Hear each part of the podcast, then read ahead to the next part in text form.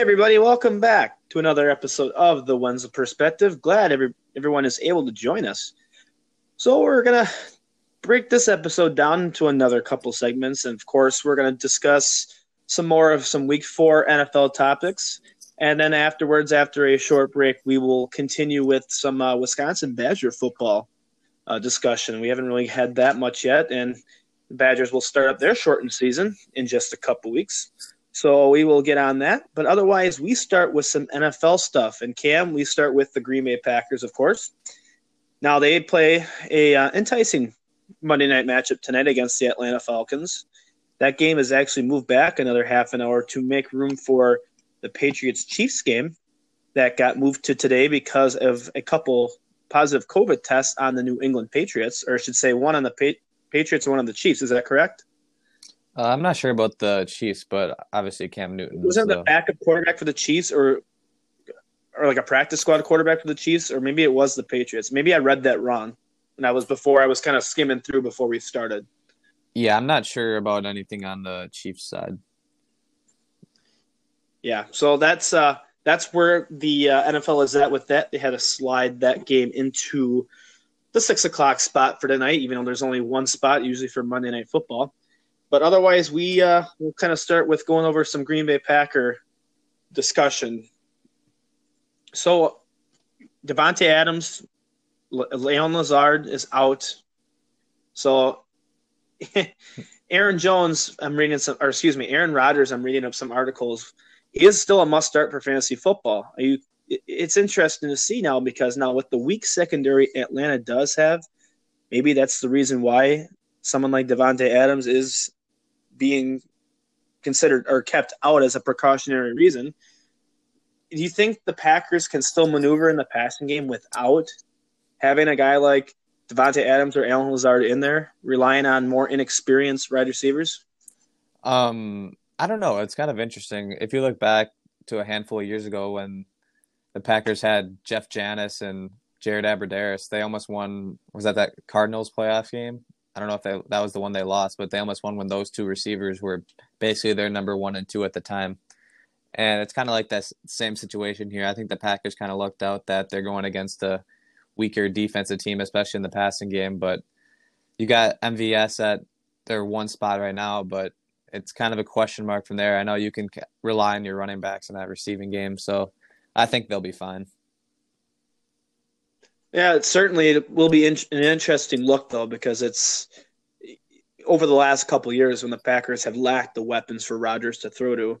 You know, Adams was really the only bright spot to look at, and Mark Marquez Valdes-Scantling is always up and down. You never know what you're going to get out of that. And with him, Darrius Shepherd. you've got the newly signed Reggie Begelton, which that is the first time I've had probably said his name in the lineup. So you're going to have a lot of inexperience at the secondary, but maybe with the opponent like Atlanta, maybe it's perfect timing for the Packers in terms of implementing this strategy of get some of these guys both experience because it's not like you're playing a team like the Chiefs or the Ravens or you know a team like that. Right. I don't think the Packers really have a guy now that is going to get you that catch that you need in a in a big time moment. So it's going to think a, a lot's going to rely on that running game and then hopefully they can get some play action going out of that. That they can get MVS open on like a crossing route or something, because that's really where he's at his best. Exactly, and one player would I've would I've liked to see step up this year, and then this was before he went on the IR was Equanimeous St. Brown. You know, he's another younger younger player who's still trying to who's still getting better.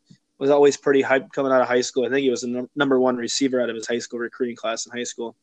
So it'll be interesting. I think Aaron Jones and Jamaal Williams will see a lot more action in the passing game tonight, especially Williams. I will think because I know Jones has been taking a heavy workload as it is. Right, and you can even maybe AJ, yeah, you might see was, uh, Ty, sorry Tyler Ervin in the backfield too to get Williams or something split up. Plays though, Ervin's questionable. You know, not knowing how serious that injury is, but like you said, that would be a weapon in the passing game the Packers could complement and of course maybe AJ Dillon can find some more, uh, can find a little bit more of an upgrade in his workload. Maybe doing more of that heavy heavy duty at running back, while guys like Jones and Williams kind of focus on the receiving portion. Yeah, their defense will definitely get tested too because they're kind of banged up a little bit. I think Kenny Clark's out again, Christian Kirksey, and then guys like um, Jay Alexander didn't practice the other day, and so he was questionable. I know. Um, Darius questionable too. Yep. Yeah, and I know Rashan Gary was too. So I mean, we'll see how that goes if those guys are getting their normal minutes as well.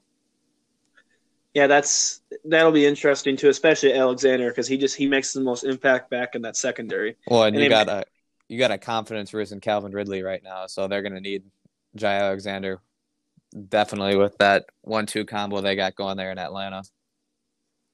Yes, I did say on social media the other day that expect the Falcons to give the Packers troubles, and it'll be a for sure thing now with the lack of receiving options that the Packers have.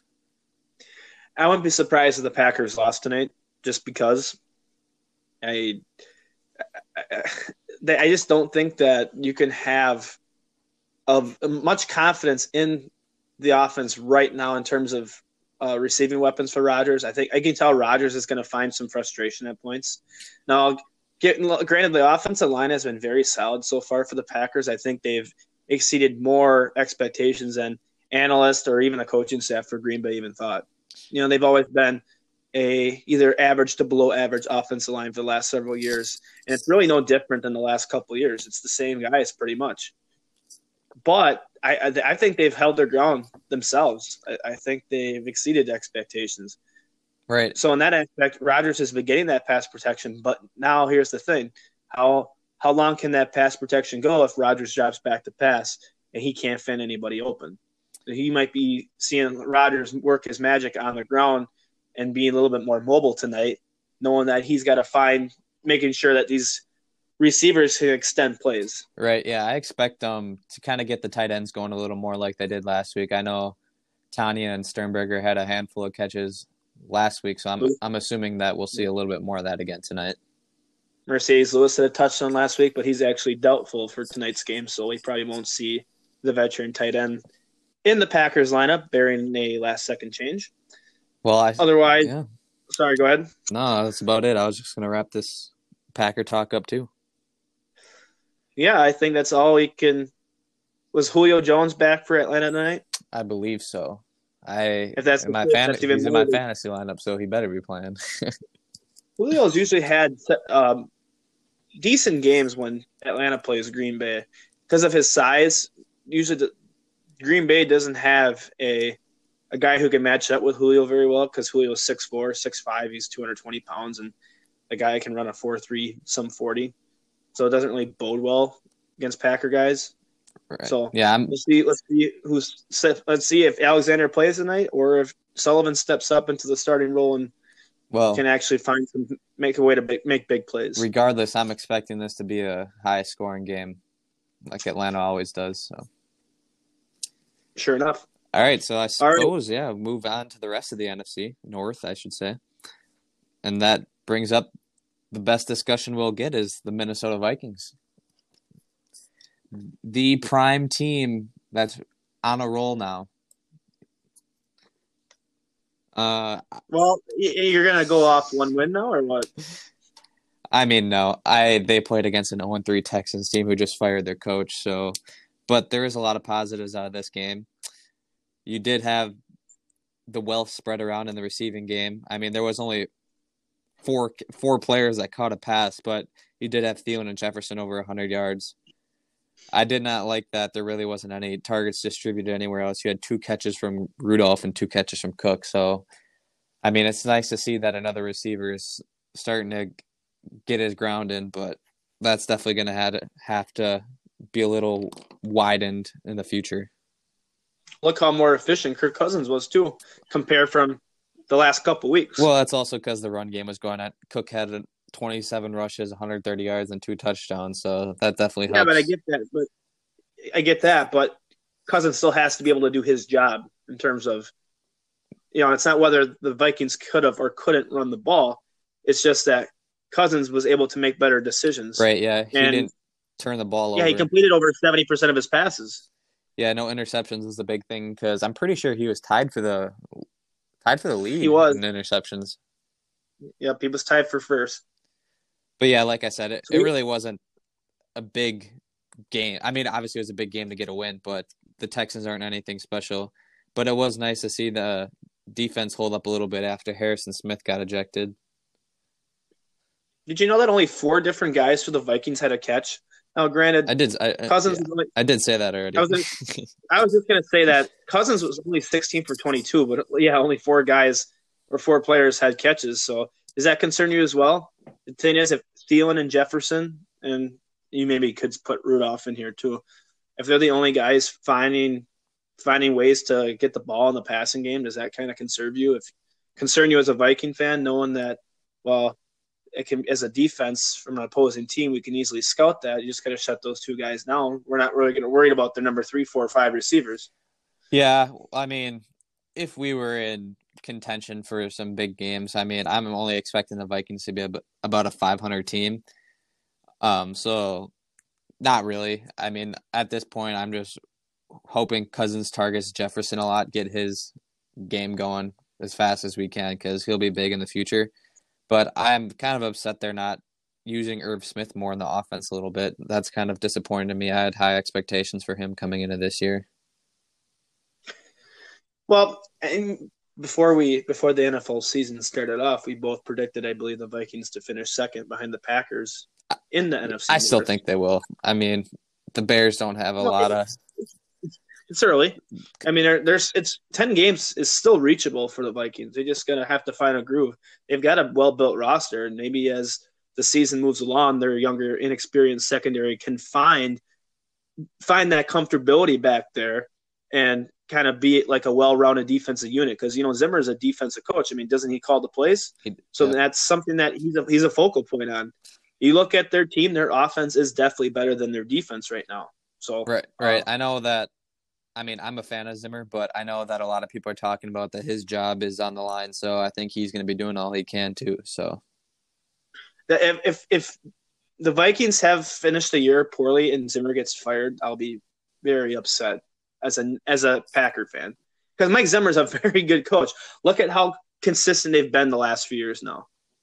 They haven't seen that consistency probably since the Daunte Culpepper days of Minnesota when Mike Tice was still there. Mike Tice was an okay coach, but he had a really good team.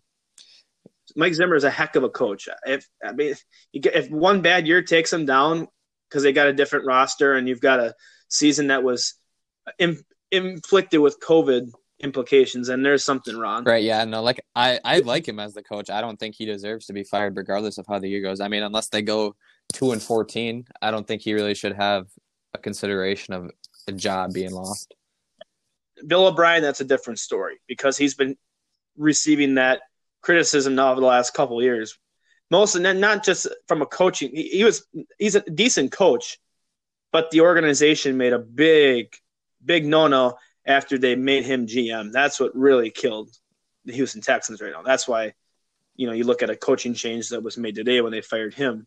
I think that's just totally different from when you look at Zimmer's perspective. I think Zimmer's the coach should be the coach for the Vikings for the next how many years because he's he's like he's a game changer. I think. Right. Yeah. I mean, I like him there. So, all right. I suppose we can round out the rest of the NFC North. Uh, we'll look take a look at the Bears real quick as they finally get handed their first loss of the season to the Colts, and a lot of surprise. Ah, not really a lot of surprise, but Nick Foles, one one as a starter compared to Mitch Trubisky's three and zero. Oh. Does that say anything? Not really. no. uh, uh, and the thing is, you look at Trubisky wasn't didn't have that bad of numbers before he got pulled last weekend. So and Nick Foles, he was average in terms of, of, of efficiency against Indianapolis this weekend. You know, they they passed the ball a lot, twenty six for forty two. So forty two attempts for Foles. That's you know almost fifty percent more than Philip Rivers did. And, I mean, the Browns' running game was awful. The they only had 28 yards. Of, uh, sorry, I I'm, I'm trying to like think of two different things at one time. Yes, the Bears' running game was awful. They only had 28 yards as a team. 27 of those yards came from Montgomery. So you you are got to expect that the Bears' focal point on offense is their passing. Well, game. yeah, it was just disappointing to see Montgomery only got 10 rushes. I mean, without Tarik Cohen there. Somebody's got to be able to mix that up in there more. At, two and a half yards of carry, so you look at either, either their strategy of what they're trying to do, or maybe their offensive line just isn't as strong suited as it should be. And the Colts also are a pretty solid defensive team, but that's still no excuse for only getting really ten rushes. That's that's probably my biggest kryptonite when it comes to fantasy football. Not aside from drafting Saquon and, and Nick Chubb this year, but released or uh, dropping the Colts defense after week one. That was that's going to come back to haunt me the most. Yeah, that's probably wasn't a smart move at the time. Well, when you you look at you look at bad advice from online sources, that's what's going to happen to you. All right, and then rounding out the NFC North, we got the Lions that fell in a close one to the Saints. Um, I don't know. I guess not too much to talk about from the Lions side, but quite a bit to talk about on the Saints side, which kind of brings me into a question I have for you: Is how long do you think a team like the Saints can survive with the injuries they had? I know this week, obviously, they had Michael Thomas out, but they did have a lot of big players out on the defense, and Marshon Lattimore, Marcus Davenport, and Janoris Jenkins, as well as Jared Cook, and then their anchor on the left side of the line, and Andrus Peat. Well, any other team goes through the same thing, so it's not, it's easy to say that injuries are going to cause concern for every team at, at certain spots. That's just that's just how the game is is going, or always has been. Especially the rate of injuries that are appearing now, week after week. So they're so it's no different than any other team.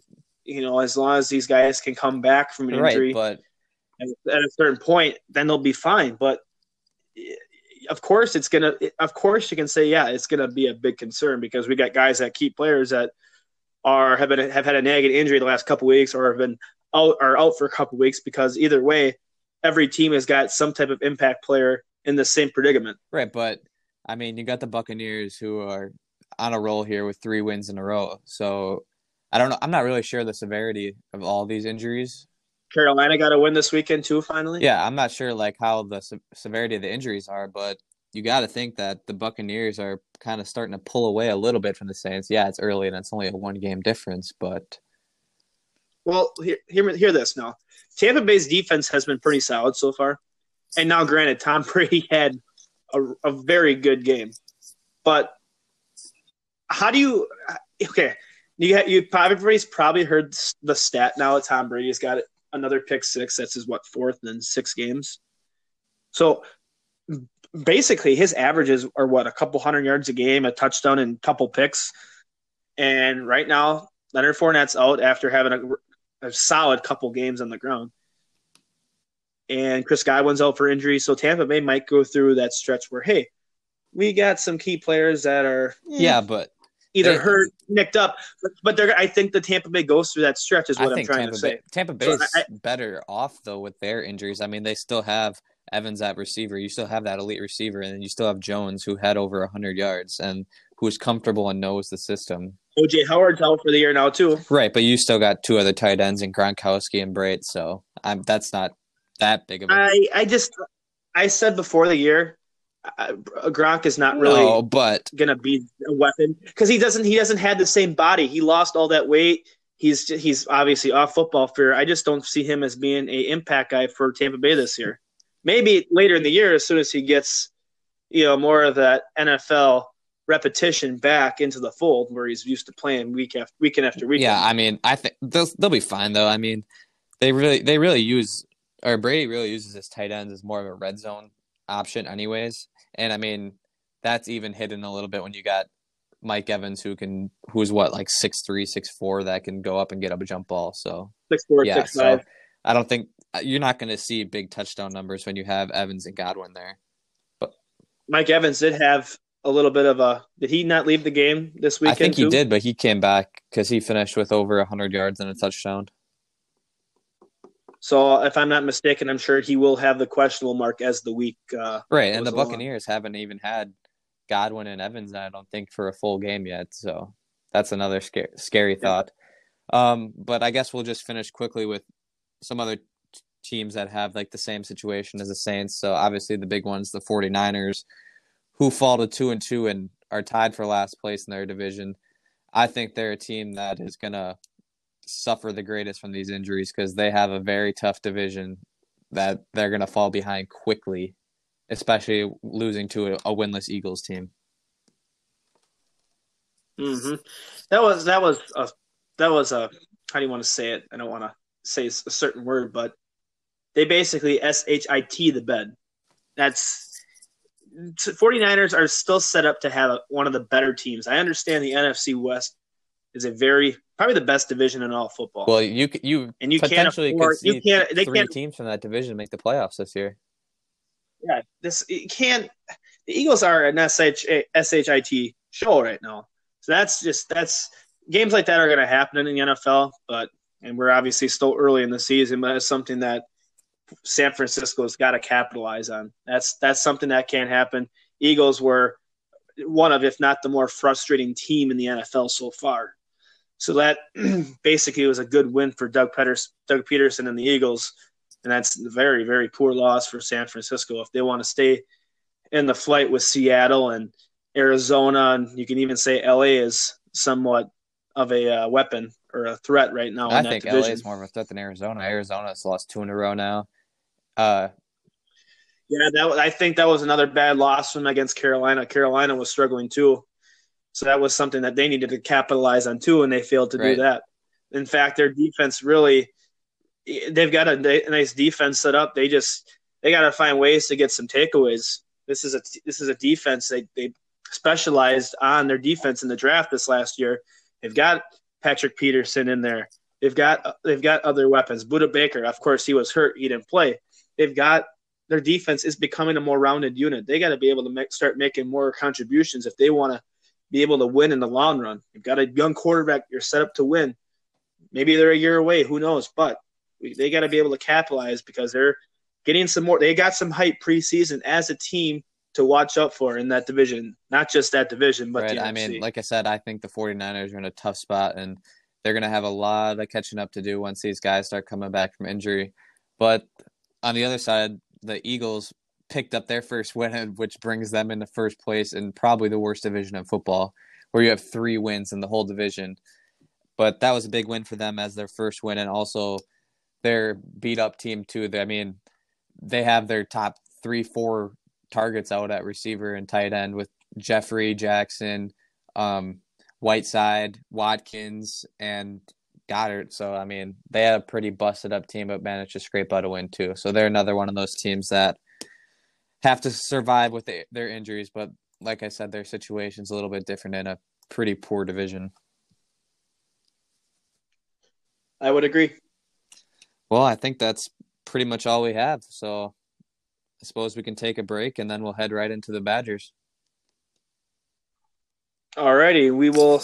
That sounds good, and and everybody stay with us, and we will be back with some Wisconsin Badger football.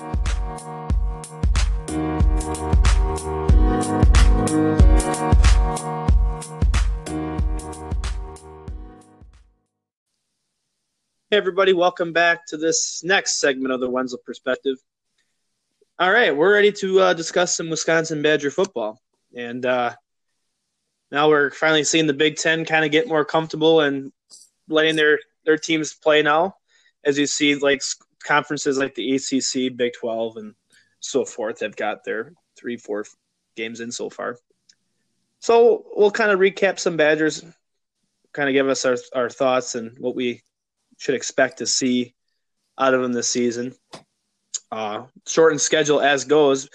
If you look at the eight games that they got for this regular season, there's no reason to think that they don't go eight. No, I mean, no, there's no excuse not to. To be honest. Yeah, exactly. And but to be honest with you, I can see them going like five and three, six and two. this is going to be a different team now. You you lost Jonathan Taylor. That's that's your biggest thing now. You've had that big threat at running back the last decade almost. You can say even longer than that. So who the guy that steps up? You're gonna the Badgers. I don't think have that well-rounded guy that's going to be able to make an impact alone. So I think we're going to see running back by committee this year for Wisconsin. I, I mean, think... at, at, least for the first few games, anyways, until somebody kind of comes out and shines. Yeah. So you see Garrett Groshek, Nakia Watson, Isaac Guerendo, Guerendo, however you pronounce that. And those are, from what I heard, are the three main threats right now at running back. But you look at Groshek and Watson, they're not as physically built to be an every down running back. I mean, Watson's like 5'10, 215. So he might take a load of the carries. Groshek's more of like a third down receiving back. But from what I heard, Isaac Guerendo has had a really good preseason so far. From what they said, could see a spike in, in reps for him come come start of the uh, regular season on on October 24th when they kick off against Illinois. A game. There's no word they, on. Oh, sorry. I was just going to say a game that they really are going to be hungry for after getting let up against Illinois last season and kind of wrecked their their perfect season at that point.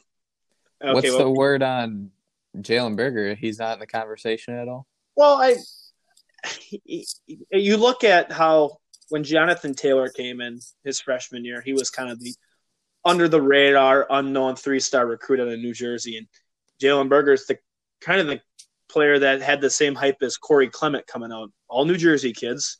Berger, like Corey Clement, was a four star, top 20, 25 running back coming out of that of the uh, 2020 class.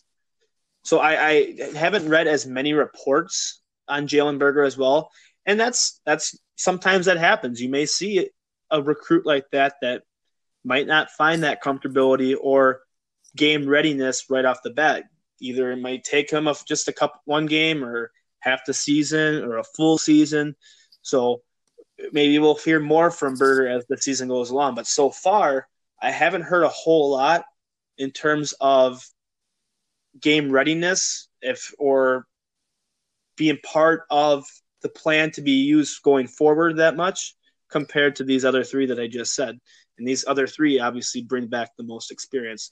Guerendo, I think, got some time on special teams too, but now with Taylor gone, he'll have to help fill in with some of the void on the offense. Right. I mean, I'd like to see Berger get at least some touches, like a handful of touches at least a game, because I think he'll be the guy going forward. I don't think Watson will be too much of the guy. I don't think in the in the near future. I mean, he's only a redshirt sophomore. Here's the thing. So Wisconsin has a lot of their offensive linemen back from last year. You think of guys like Cole Van Lanen, and Cole Van Lanen could be a excuse me. The, excuse me. I you know I messed that one up. Cole Van, yeah, sorry about that. Yes, Cole Van Lanen could be in the running to be a first round pick, and he's their most experienced offensive lineman. And Jon Dietzen, who was a an all state performer back. I remember, I think it was out of Seymour he came out of, and he just couldn't stay healthy and and never really saw the field. He's back. You see, uh, uh, maybe Logan Brown, the five star sophomore, finds some way in to step up and, and get some reps. Kayden Lyles is in there. So they've got their offensive line is obviously their focal point for this football team this year. So in terms of finding holes and making sure that there's open field room for these running backs, that shouldn't be a problem. I mean, I kind of so, hope Logan Brown gets a little bit of playing time this year because it kind of says something about how good the Badgers line was last year when you have a five star lineman come in and he doesn't even get to see the field.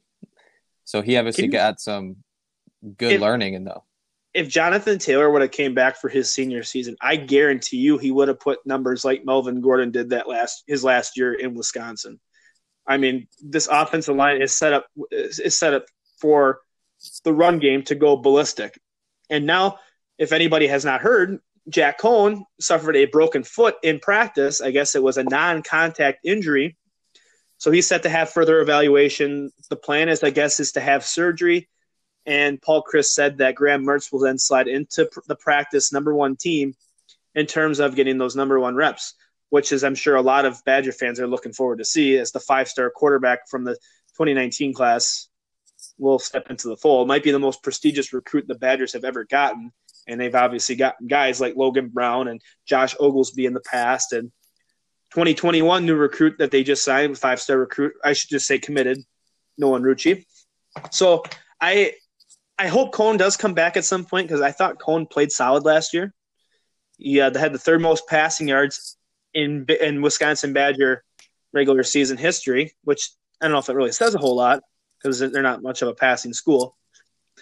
But I thought Coan was he kind of beat some of the critics last year in terms of how well he came on the field and and took over that starting role. Right. I mean, I think that it's we've had this discussion before in previous episodes, and I've read other articles and listened to other shows, but it's such a tough decision. Like everyone knows that, and everyone wants Mertz to play because we know that he's the future and that he's going to be the guy that he's special.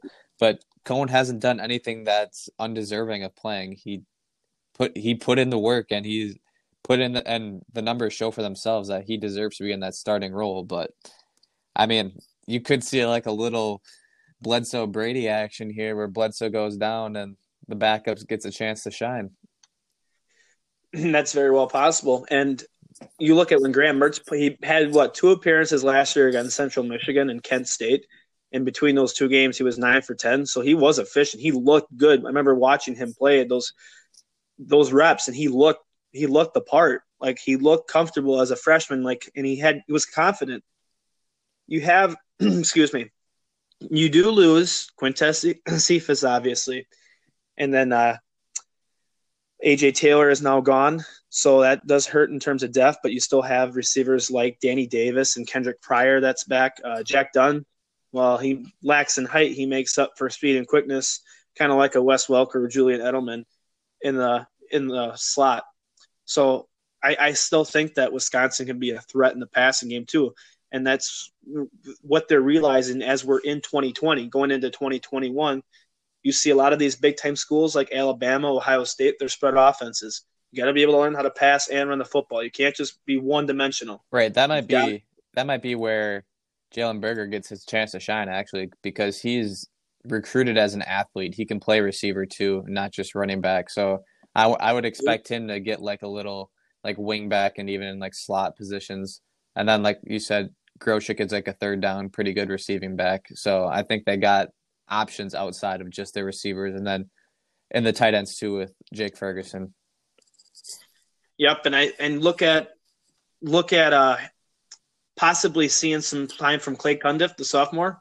He uh I believe has a connection with Graham Mertz. They weren't on the same high school team, but they're they're familiar. So if Mertz does step up into the that role for uh, Jack Coan, We'll see maybe Clay, Hayden Rucci, the brother, the 21 commit. Nolan Rucci's in that fold for tight end. They got a freshman Cam Large, who was recruited by Alabama.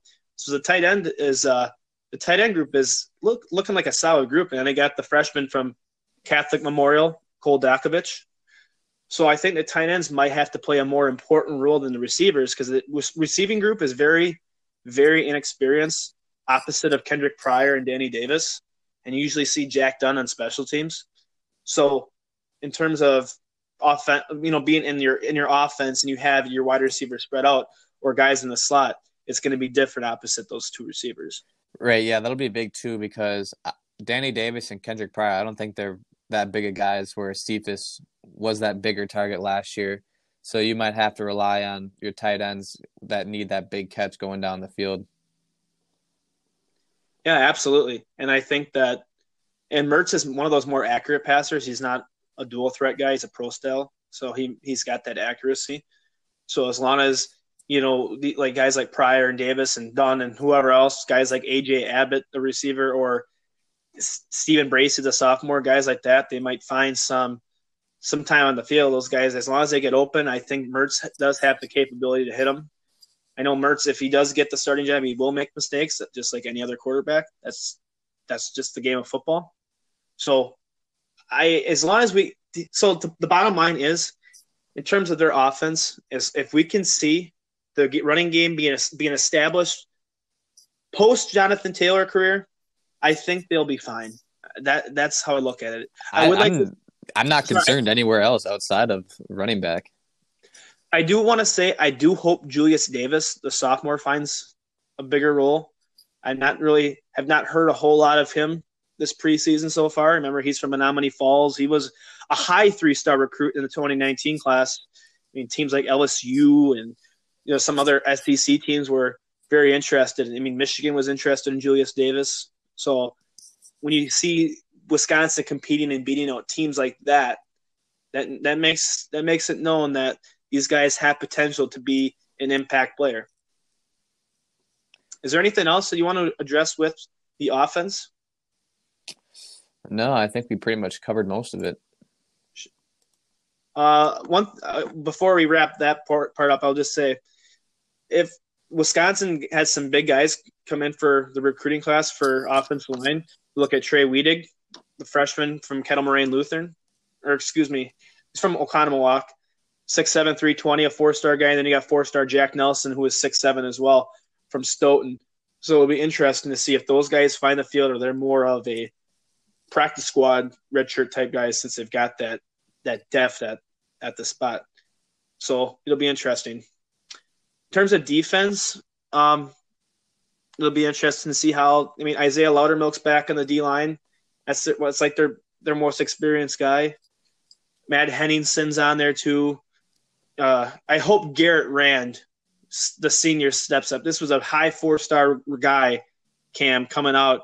I believe it was the 2017 class.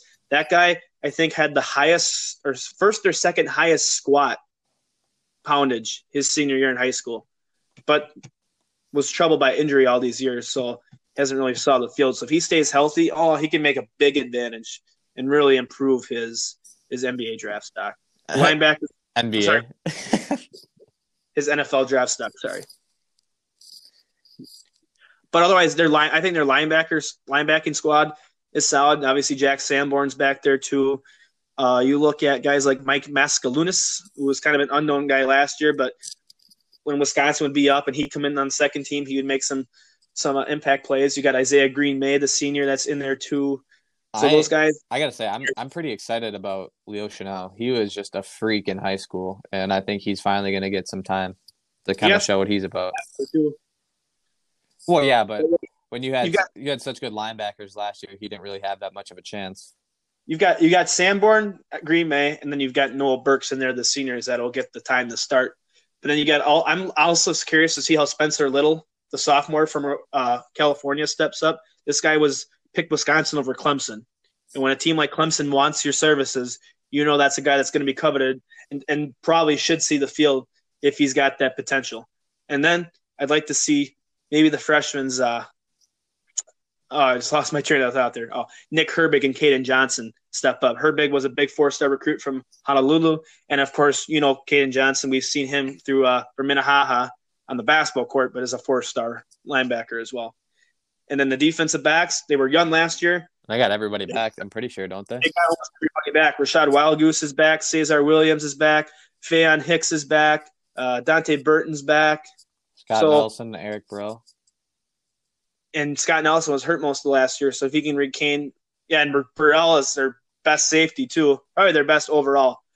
It'll be interesting. I'd like to see Titus Toler step up to the sophomore from California. He was another four-star recruit that the Badgers picked. I Up. think uh, I'm I'm uh not worried about their defense at all when you got Jim Leonhard back there. I mean, he's like a he's been a mastermind ever since he's came into that defensive coordinator spot. So I know that our defense will be pretty solid. Yep. And if you look at their schedule, I, I don't think there's anything to really be concerned about. You've got Michigan on November 14th. That is in Ann Arbor. You've got Minnesota at home on November 28th. Uh, Iowa, the last game of the, of the regular season on December 12th, could be an interesting matchup. But I don't see why they don't win games at or at home against Illinois, on the road at Lincoln in Nebraska, home against Purdue, on the road at Northwestern. Even though those Northwestern games are typically low scoring and close, and then Indiana. You don't have Ohio State. You don't got Penn State. You don't got Michigan State to worry about. So that's you, you couldn't have had a better draw in this shortened season. Right. Yeah. All right. They definitely should have their eyes on that Big Ten championship game. There's no Yep. excuse not to.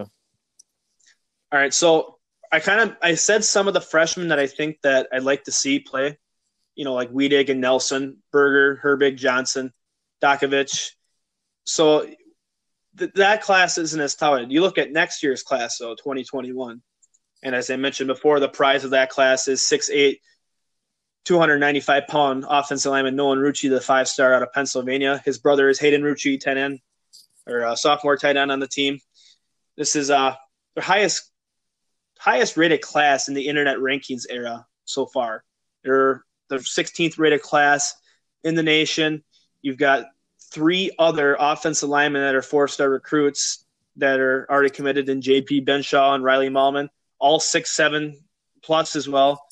I think they're besides Rucci, their X factor recruit is T.J. Bollers out of Iowa, who's a four-star defensive end, can probably play linebacker too as a striker.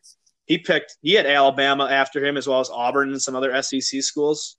Hunter Wohler from Muskego's a four-star. Braylon Allen, the four-star from 2022. If I'm not if I'm not mistaken, I think uh, didn't Braylon Allen from Fond du Lac uh, reclassify yeah. into this class? I just said that. Oh, did you?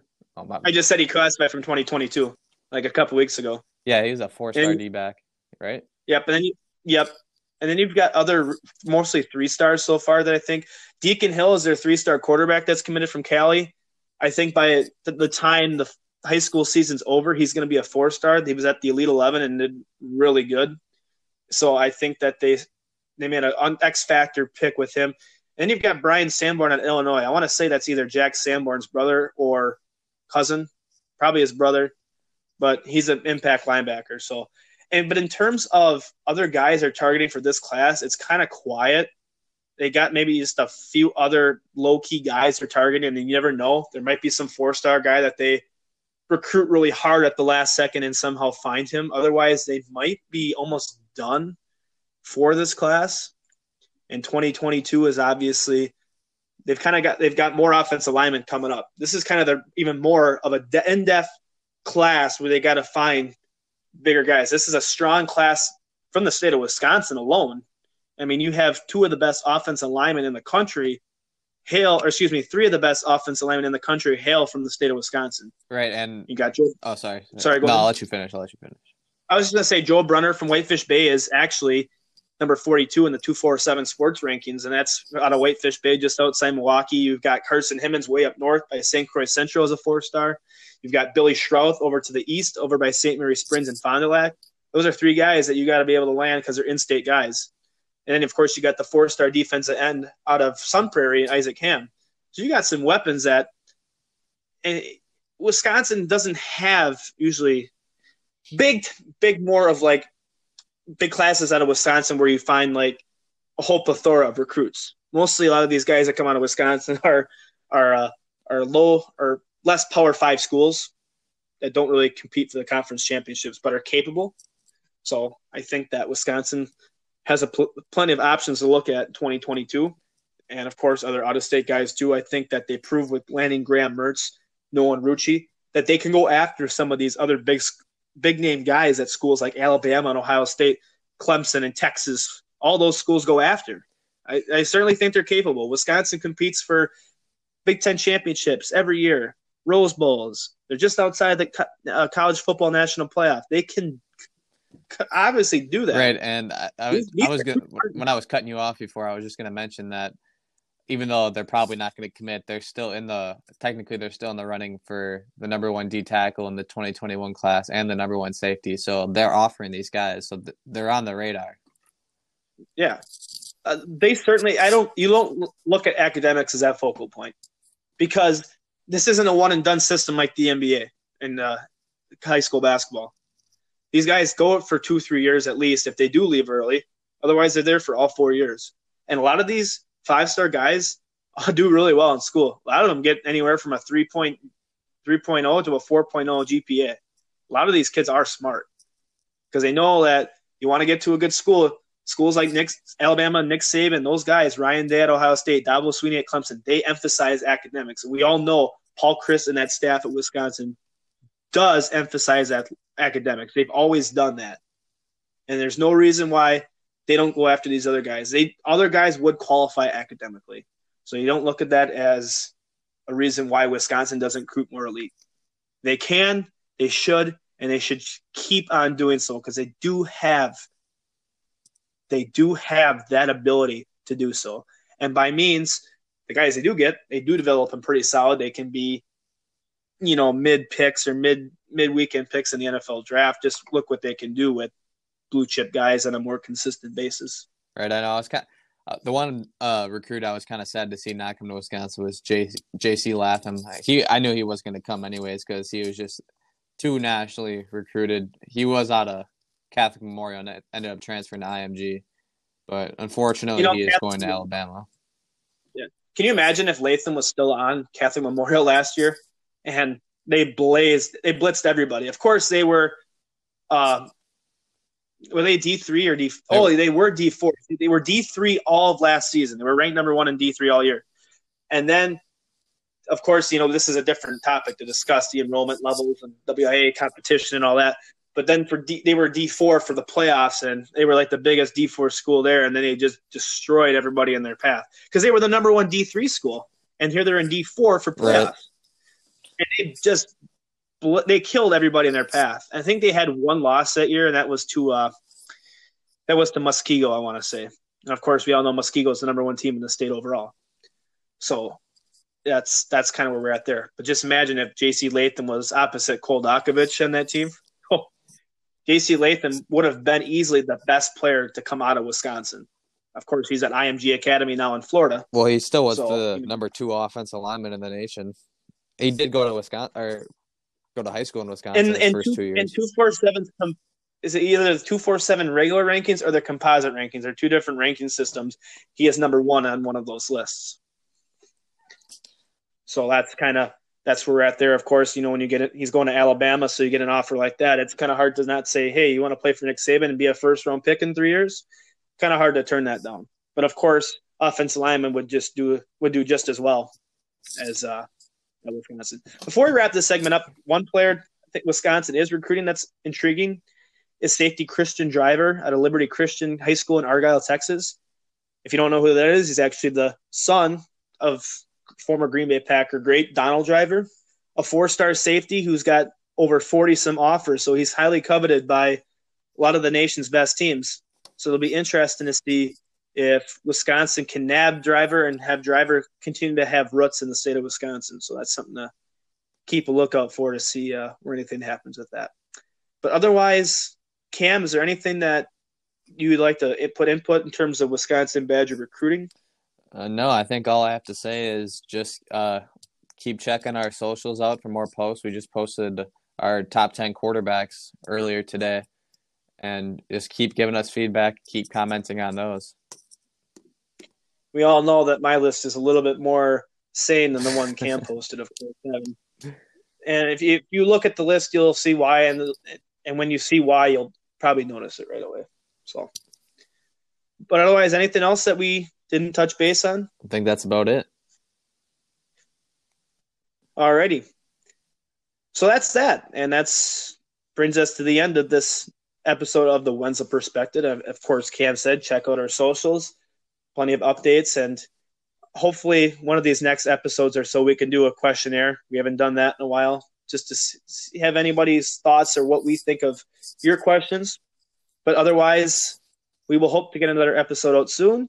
Otherwise thanks for joining us for this episode of the Wenzel Perspective and we will hope to see you for the next one. So everybody take care and have a great evening